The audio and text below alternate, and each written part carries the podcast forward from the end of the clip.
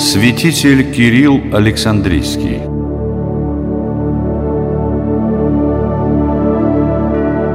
Первая половина V века была временем утверждения христовой веры как в Европе, так и на Ближнем Востоке. В эту непростую для христиан эпоху на исторической арене выдвинулись наиболее деятельные образованные пастыри. Одним из них стал святитель Кирилл Александрийский. Он был племянником египетского архиепископа Феофила, однако воспитывался в строгости и непрестанных трудах.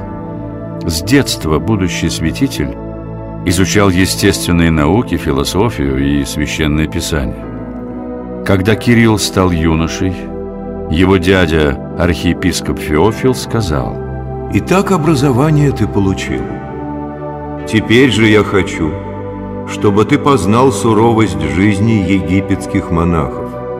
Отправляйся в пустынные горы, в скит святого Макария». В аскетических лишениях монастырской жизни юный Кирилл провел шесть трудных лет. Закалившись физически и духовно, он по приказу дяди вернулся в Александрию, где был рукоположен в Одиакона. А в 412 году, когда Кириллу было только 35 лет, архиепископ Феофил умер, и святой Кирилл был возведен на Александрийскую кафедру.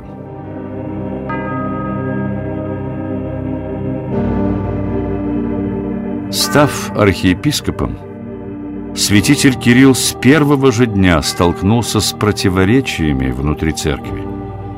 Один из священников по имени Новациан произвел раздор среди христианских пастырей. Во время гонений на православие многие отпали от Бога, отреклись от Христа и Его учения – а теперь, когда гонения кончились, эти люди хотят вернуться в лоно церкви, просят простить их. Не бывать этому. Предателям нет прощения. Так проповедовал Новациан. Он и его сторонники не пускали раскаявшихся отступников в храмы. Это разрушало единство православной Александрийской церкви.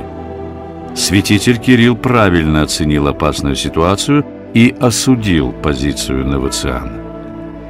Архиепископ говорил, «Многие отреклись от христианства под пытками, в тюремных казематах. Ведь далеко не все способны вынести лютые страдания. И мы по любви к ближнему должны простить их. Тем временем Новоциан ввел и другие неразумные нововведения. Так его единомышленники из числа священников не дозволяли христианам вступать во второй брак после смерти супруга. Второй брак для христианина – это не что иное, как прелюбодеяние. Святитель Кирилл обстоятельно и доходчиво разоблачил все заблуждения Новоциана и восстановил единство Александрийской церкви. Покончил он и с остатками язычества в городе Александрии. Святитель Кирилл превратил древнее языческое капище в христианский храм. Казалось бы, изнурительная борьба осталась позади. Но судьба готовила святителю Кириллу новые испытания.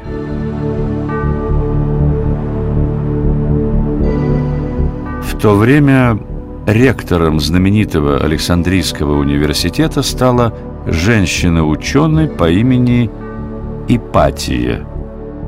Пожалуй, это была самая образованная женщина тех лет.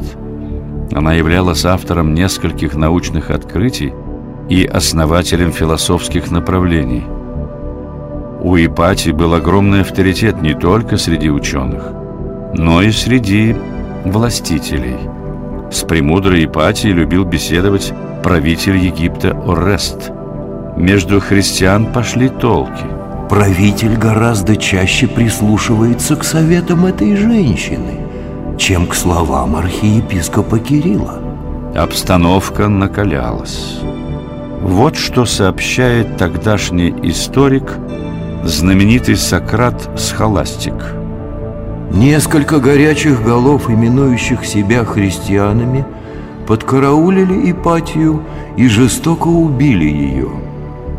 Святитель Кирилл не имел никакого отношения к этому злодеянию. Он тяжко скорбел по поводу случившегося, а в проповедях говорил, что убийство вообще несовместимо с христианской верой.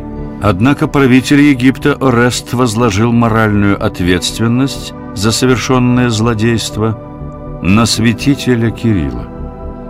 Правитель стал открыто защищать недругов Александрийского архиепископа. Озлобясь на святого Кирилла, Орест начал покровительствовать явным врагам церкви. Справедливость восторжествовала. Святой благоверный император Феодосий Великий отстранил Ареста от управления Египтом.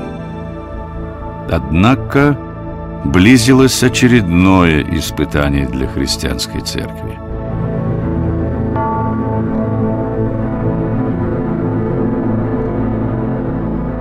В 428 году архиепископом Константинопольским стал Несторий. Это был богослов, создавший свое собственное учение о Христе и Пресвятой Богородице. Деву Марию нельзя назвать Богородицей, так как она была человеком. Каким же образом может родиться Бог от плоти человеческой? Поэтому правильно называть Деву Марию Христородицей.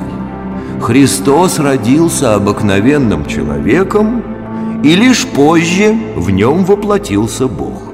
Так утверждал Несторий. Став константинопольским архиепископом, он принялся широко насаждать свои ложные воззрения, рассчитанные на необразованных людей. Многие епископы во главе с Кириллом Александрийским восстали против лжеучения Нестория. Именно святитель Кирилл в 431 году был инициатором созыва Третьего Вселенского собора в городе Эфесе. Собор единодушно осудил Нестория и его богохульные заявления, а святой Кирилл вошел в историю церкви как автор учения о Христе, Бога-человеке, в котором Бог воплотился с момента зачатия Пресвятой Девы Марии.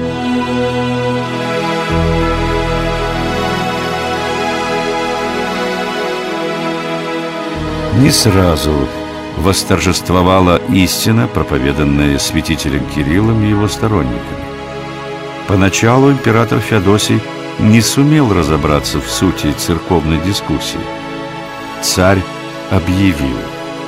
Все эти споры только вредят христианской церкви. Повелеваю не сложить обоих и Нестория Константинопольского, и Кирилла Александрийского. И того, и другого приказываю заточить в каземат. Но затем, вникнув в смысл учения архиепископа Кирилла и лжеучения Нестория, император Феодосий признал справедливой позицию святителя Кирилла. Святой Кирилл был освобожден из-под стражи и восстановлен на Александрийской кафедре. А Несторий отправился в пожизненную ссылку. Кирилл Александрийский в своих трудах говорил о единстве Святой Троицы. Также он написал толкование на Ветхий и Новый Заветы. Скончался святитель Кирилл в 444 году в возрасте 68 лет.